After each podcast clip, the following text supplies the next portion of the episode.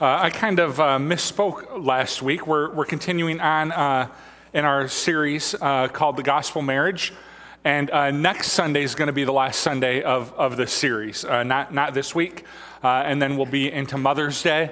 And Mother's Day is a really special time around here. We're going to be dedicating some babies and some families. And I always, I always love that Sunday in addition to honoring moms. So we want to invite you back for that and uh, then we'll be in a little uh, two week series right around Memorial Day. So let's go ahead and pray, and uh, then we'll get into today's message, right? Heavenly Father, uh, we thank you uh, for uh, your good news. We thank you for your gospel.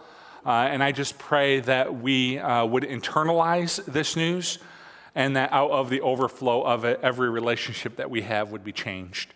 We thank you again for Jesus. It's in his name that we pray. Amen a group of men uh, were at a gym club uh, when, a, when a cell phone started to ring, and one of the men answered it and said, Yeah, honey, is that you? I can't quite hear you. Connection was really, really bad, and uh, uh kind of heard one end of the conversation, but the woman on the other end was saying, Hey, I'm in the, uh, I'm in the shop, and I'd like, I found this jacket that I'd like to buy, and it's really, really expensive. And he said, Well, how much is it? She said, Well, it's kind of a fur coat, it's about $5,000. And um, he said, Okay, but make sure you buy the matching purse as well, all right? And uh, she said, Well, while I have you on the phone, I stopped by uh, the, the car dealership and I found a brand new BMW on sale. We've been talking about it for a while, but it's on sale. And I was thinking about buying it. He said, Well, how much? And she said, It's about $60,000. And he said, Well, that'd be okay, but just make sure you get all the accessories with it. And even if it costs a little bit more, uh, I'm not going to be upset. And realizing that she, he was in kind of a good mood, she said, Well, honey, remember I told you that my mother was thinking about coming to live with us, and I was thinking about inviting her over for like a month just to kind of see how it goes. And he said, oh, that, that, That's fine. He said, You know, I'm going to I'm gonna let you go. I'm going to get back to the gym, and I love you. And she said, I love you too. And he put the cell phone down and said, Does anyone know who the cell phone belongs to? Um, right? And that guy, uh, that guy was extremely generous uh, with somebody else's money, right? And, and generosity uh, is kind of intrinsic or built into this thing we call the gospel. The most famous gospel verse of all time is John 3:16. And it says, For God so loved the world that he gave. God so loved the world that he gave his one and only Son, that whoever believes in him shall not perish but have eternal life. That's the gospel. That's the, the, the good news. And uh, the, the gospel says that God has been very generous with us, but it also says that Jesus was also very generous with us, that he, didn't, uh, he wasn't forced to go to the cross.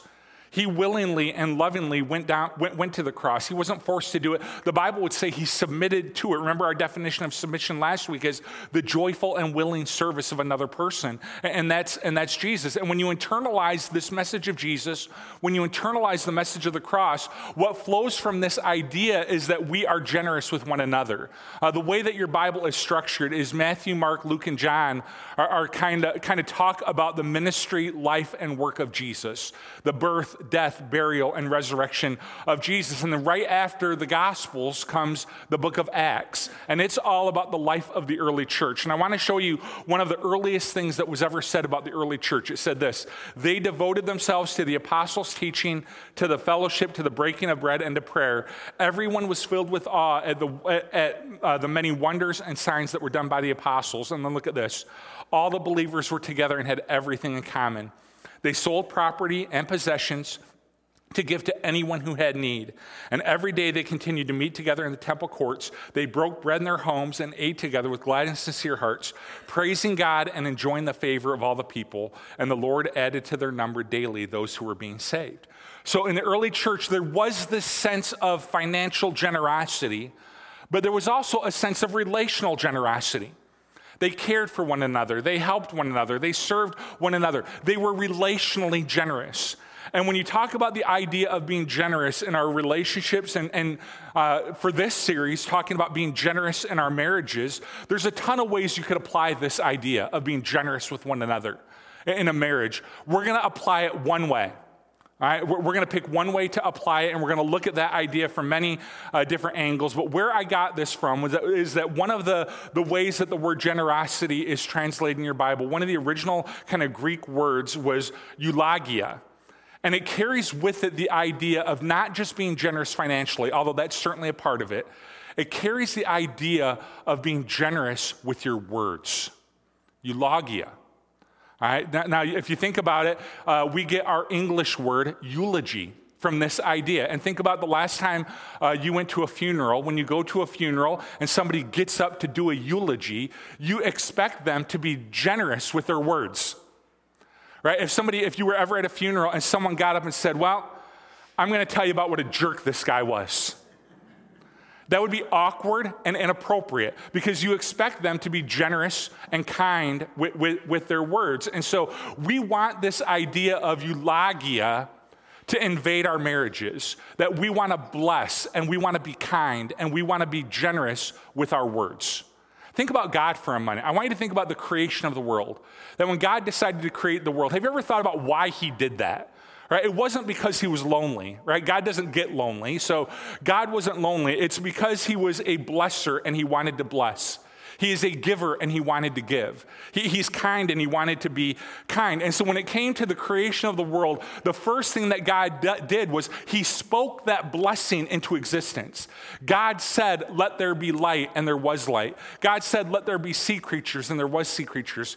Uh, that's for my son. Uh, God said, Let there be land animals, and there was. Uh, you're welcome, Sam. Uh, and, and there was land animals that um, God's words are bringing life, all right? Uh, when God decided he was going to uh, have a covenant with his people Israel, one of the first things God did, you may remember the story of Moses going up on the mountain, is God gave them the law. God gave them the Ten Commandments. And so when God was going to breathe life into his community, when God was going to breathe life into his people, one of the first thing he did, one of the first things he did was he gave them words. You shall not murder. You shall not commit adultery. You shall not have any false gods. God spoke words to them. And, and sometimes the word of God, often in the Old Testament, it's referred to as life that God was using his words to bring life. And then you jump on through uh, to the New Testament, and when God was ready to give us the greatest blessing of all, Jesus Christ, there's a lot of ways that Jesus is described in your New Testament. One of the ways that he's described in the New Testament is the word of God uh, become flesh. And so God gives us words. And so when God wanted to communicate his greatest blessing to us, he gave us the word of God. And so you see this all throughout the Bible that God is a blesser, God is a giver. And one of the primary ways that he does this is through his words. So let me ask you this question What are your words in your marriage bringing? If you're not married, you can think about any relationship that you have. But what are your words bringing? Are your words that you're speaking, I'm talking about literal words that we speak, are they bringing life? Are they bringing blessing? Are they bringing, uh, are they bringing uh, uh, uh, uh life to your, to your marriage or are they bringing death? And I honestly think of all the sermons, this is going to be one of the most practical sermons, but I, I really think today has the possibility to change marriages. I, I really do. It's about being generous with our words. Uh, and before we get into the idea of the literal words that God wants us to speak, because the Bible actually talks about this, I want to talk about the attitude that accompanies the words because uh, the, the, being generous with our words, any kind of generous spirit only works when you have the right attitude. Right. So we're gonna, I'm going to show you two quick passages, and we're going to kind of talk through the attitudes that accompany generosity. And you could apply. Most of these uh, texts are going to be about money, but we're going to apply them to generosity with words because a lot of times the Greek word that is used is eulogia. Right. Um, that has to do with speaking blessing. And so we're, we're going to look at these attitudes. And the first text uh, takes place in Second Corinthians, and kind of give you the background of this text, is Paul, um, a, a, famine went through Jerusalem and devastated a lot of people. All right, it was, it was a catastrophe. And so they wrote and they decided that they were going to, among the churches that Paul served, they were going to collect an offering for the people living in Jerusalem. And the people living in Corinth had apparently made a very generous commitment to the Christians uh, living in Jerusalem, uh, but they hadn't yet written the check, right? Uh, the check hadn't come through yet. And so Paul writes them Second Corinthians for a lot of reasons, but one of them is to remind them about their commitment to remind them that they had agreed to be generous and that they needed to like actually write that check and, and, and send it in. And so here's what he thought and here's what he says and he's talking about finances but we're going to apply it a little different way. He says so i thought it was necessary to urge the brothers to visit you in advance and finish the arrangements for the generous gift you'd promised Then it will be ready as a generous gift, not as one grudgingly given. You know what can kill the power of generosity faster than anything? What can kill the power of generosity is a gift grudgingly given. And this is talking about dollars, but how many of you know that generosity with our words, when you, when you talk about generosity with our words, those words can be grudgingly given? Right? When you're in an argument with your spouse and you just want the argument to end and you say, fine, I guess you're right. That is, those are words grudgingly given. Uh, when, when, you're fighting all the way at, to church and then you walk into the church building with smiles on your faces and arms around each other, right? That never happens, does it? No. Those are actions grudgingly given. When, when things are really tough, but you're putting on a, a happy face in, in front of other people, those are words that are grudgingly given. And it's not wrong per se. I mean, it's not always wrong to, to, to, to, to do that, but it's not effective either. It's not effective. Uh, the, the right action accompanying the right generosity is, is, what's affected. So sometimes it builds resentment when it's not seen as genuine. And so before we speak any of the words that we're going to talk about, we want to ask God to give us a heart for our marriage and to give us a heart for our spouse so that our words are seen as genuine and not as grudgingly given. And when words are both genuine and generous, they have the power to repair our relationship. The Apostle Paul, just a couple, uh, uh, a couple verses later, will say this Remember this whoever sows sparingly will reap sparingly. Whoever sows generously, this is eulogia right here, whoever sows generously will also reap generously. He says, So, what if the key to blessing in our marriage has much more to do with generosity than we ever realized? And what if generosity with our words, being more generous with our words, could begin to change and transform our relationships? Just by thinking about what we're saying, just by thinking about the words that we're using. If we became more generous with our words, what if it had the power to change things? Let me show you another kind of generosity attitude. Um, he says, Command those who are rich, this is Paul writing to Timothy. Command those who are rich in this present, in this present world not to be arrogant nor to put their hope in wealth, which is so uncertain, but to put their hope in God, who richly provides us everything for our enjoyment.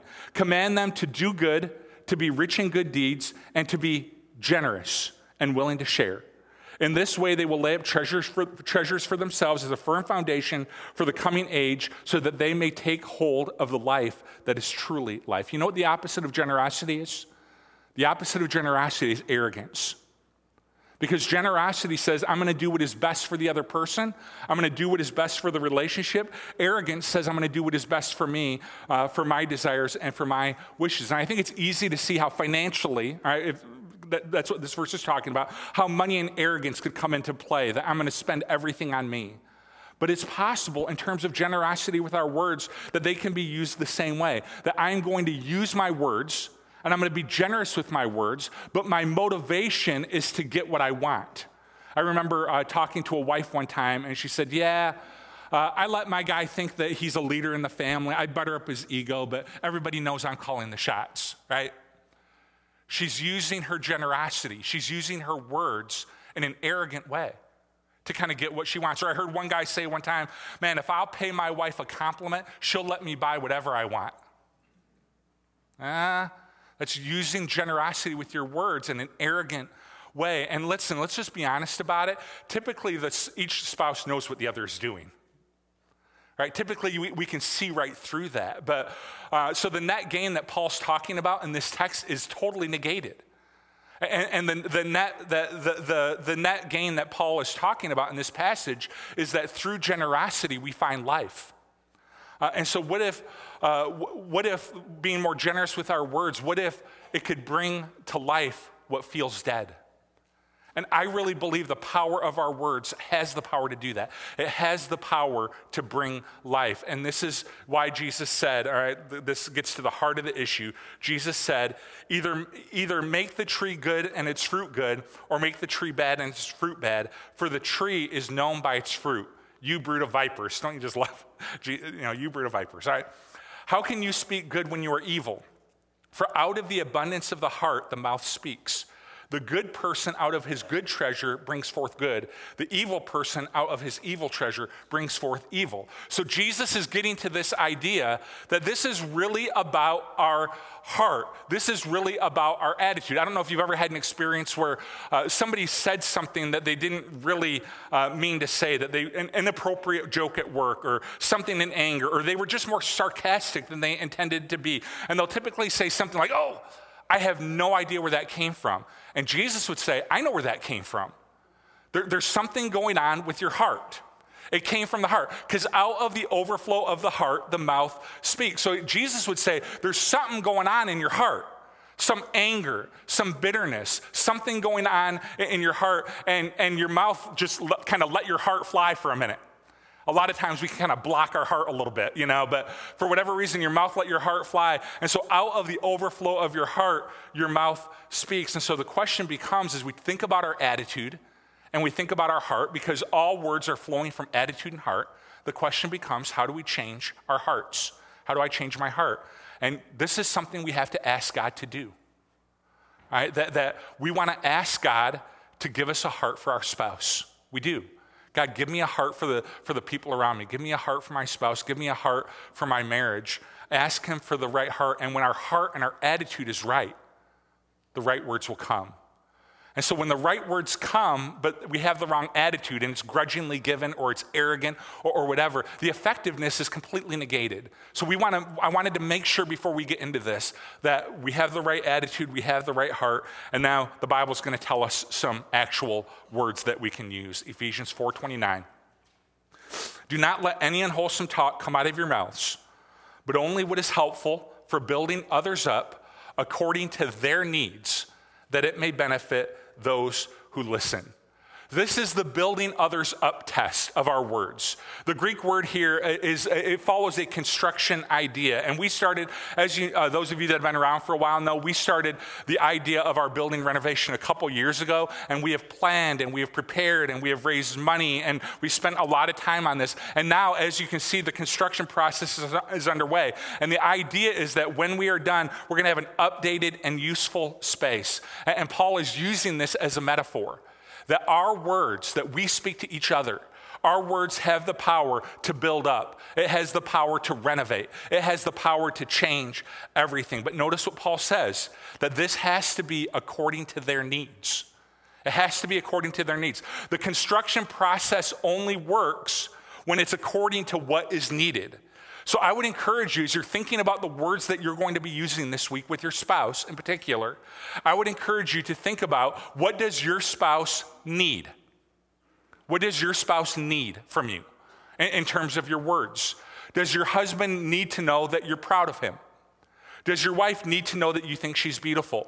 Does your spouse need to know that you appreciate their contributions around the house? What is it that your spouse needs? And then use the power of words to give them what they need. Use the power of words to give them what they need. Encourage them, uplift them. Begin to view your marriage as a construction site and build life into your marriage. Years ago, I heard a really interesting take on the healing of the 10 lepers. There's a story in the Bible where Jesus heals these 10 lepers. And leprosy, it's always been terrible, but especially back then, it was really terrible because you were ostracized from your community. You had to leave home. You lived in these leper colonies. It was really terrible. And Jesus heals, he comes across these lepers, and Jesus heals 10 lepers. Nine of them go home, and one comes back and thanks Jesus. And Jesus says, weren't 10 healed, only one comes back. And the take that I heard on this text that I really, really, it really, really moved me was this that do you really think that the other nine were not grateful? Do you really think that the other nine were not grateful? No, their lives had been changed and transformed. They were able to go home to their kids. Of course, they were grateful, but they didn't say it out loud. They didn't say it out loud. And so gratitude needs to be expressed. And, and this is exactly the idea of Ephesians uh, 4 29, is that we are going to build others up. And, and sometimes you might think that, that your husband is doing a really great job leading, or your spouse is beautiful or attractive or whatever, but you don't say it out loud. And encouragement needs to be stated out loud. Let me show you another passage. It says, The soothing tongue is a tree of life. Get this one but a perverse tongue crushes the spirit. This idea of a perverse tongue, we, we think of it one way in our culture. In this culture, it would have meant something different. It's describing a tongue that is vicious or mean. And you sometimes see firsthand what this does. If you've ever been in a situation where somebody's just berating another person, or somebody's just being mean to another person, you might see that other person start to cry, or you might see them put their head down. And what is happening in that moment? The proverb would say that their spirit has been crushed. And sometimes this comes, I think a lot of this flows from a deep desire uh, to be right in an argument to win an argument. And if you think about that terminology, like, I want, I want to win this argument. If you get to win, your spouse gets to lose. Right? So think about the, the mindset for a minute. I'm going to win this argument. That means I've got to make my spouse lose. Or to use the, the terminology, uh, t- terminology of this text, I kind of have to crush you. And, and I, would, I would ask a couple questions about this. One is, what is the greater desire you have? Do you have a de- greater desire to be right, or do you have a greater desire to love your spouse? A greater desire to be right or a greater desire to love your spouse? And some of you, I, I know what, exactly what you're thinking right now because some of you are going, well, they're wrong. I wouldn't have gotten into the argument if they weren't wrong. they're, they're wrong. And that leads me to the second question Is there a way that you can make your point in a way that doesn't crush your spouse? Is there a way you can use your, your words in a way that doesn't crush your spouse's spirit? The writer of Hebrews calls this a soothing tongue. The soothing tongue, the soothing tongued person, they're not a wallflower. It's not that they don't have opinions or that they don't want to win an argument when they get in one. Um, what it's describing is that they make their point in a soothing way, not in a crush your spirit sort of way. I think my wife is really good at this. You might imagine, all right, don't guess, but you might imagine being married to me that I am sometimes wrong. I try to limit how often that happens. Um, but you might imagine that occasionally I am uh, wrong, and she brings that to me in a really kind way. She always has. This has always just been a part of our marriage. She brings, uh, when she disagrees with me, she brings it in a really kind way. And let me tell you, I agree with the writer of Proverbs. It's like a tree of life. So when there's a disagreement, when there's an argument, when there's a fight, you can try to crush their, their spirit, to use the Proverbs language. You can try to crush them, or you can use your words to disagree in a respectful and, and, and good way. Let me show you what Peter writes on this. He says, Do not repay evil for evil or insult for insult. On the contrary, repay evil with repay evil with blessing. Because to this you were called so that you might inherit a blessing. For whatever, uh, for whoever would love life and see good days must keep their tongue from evil and their lips from deceitful speech. right? You want to see good days? Keep your tongue from evil. All right. I, I, talked last week about this, uh, and I want to apply it again here. This idea of kind of the ugly cycle that some relationships get into, where one person hurts, then the other person hurts, then the other person hurts, then the other person hurt, and, and it's just perpetually hurting e- e- each other. And Peter writes, What if we decided to take our ball and go home? What if we decided that we were not going to repay insult for insult for insult for insult? And what if we decided instead to bring blessing? What Paul is saying is, what if we decided to break the, the cycle? Because here's what is true you can't control them. Uh, some of you have been trying for 20 years unsuccessfully because you can't control another person. You can't control them, but you can control you. And Peter is writing, What if we decided to begin to speak blessing into our marriage? Now, sometimes this can. Uh, um, that this can get really serious, that this kind of dy- dynamic where I hurt and you hurt, I hurt, you hurt, and, and it can really fracture, fracture the marriage. Um, and sometimes it can even become abusive, uh, where maybe the relationship honestly needs to end because of it. But assuming we're not talking about that, assuming we're just talking about kind of normal uh, uh, marital disagreement. What if we began to break the cycle? Somebody needs to. What if we began to do that and we began to speak blessing? You know what Peter writes? You would inherit a blessing. Peter writes, You would inherit a blessing by doing this. Because this back and forth, back and forth, I hurt you, you hurt me, I hurt you, you, you hurt me, it's, it's affecting you.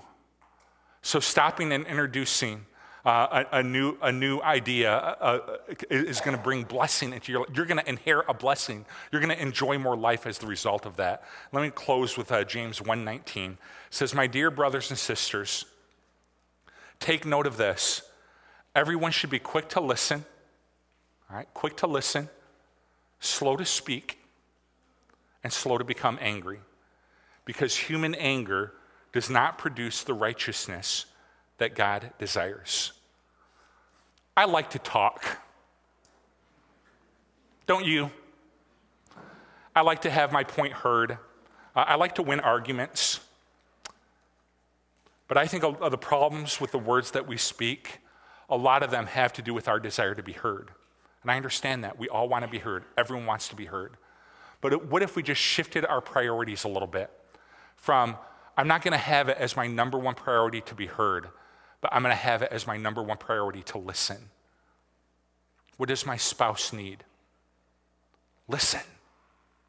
What does my spouse need? Listen. What are they really saying here? Listen. It's probably not about the toilet seat. It's probably about something else, right? So you might be missing it if you think it's about the toilet. You have to listen. I, I don't know why I threw that example out, but yeah. It's not about the bed, it's not about whatever, you know, it's, it's probably about something else. What are they saying?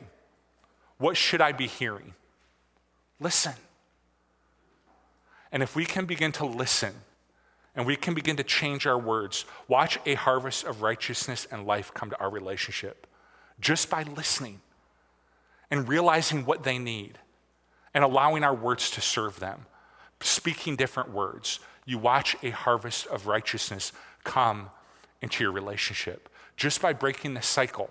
You hurt, I hurt, we're hurting each other. And instead, I'm, I'm going to break it and I'm going to introduce blessing. Let me pray for you. Heavenly Father, we thank you for today. We thank you for Jesus, um, who uh, brings us words.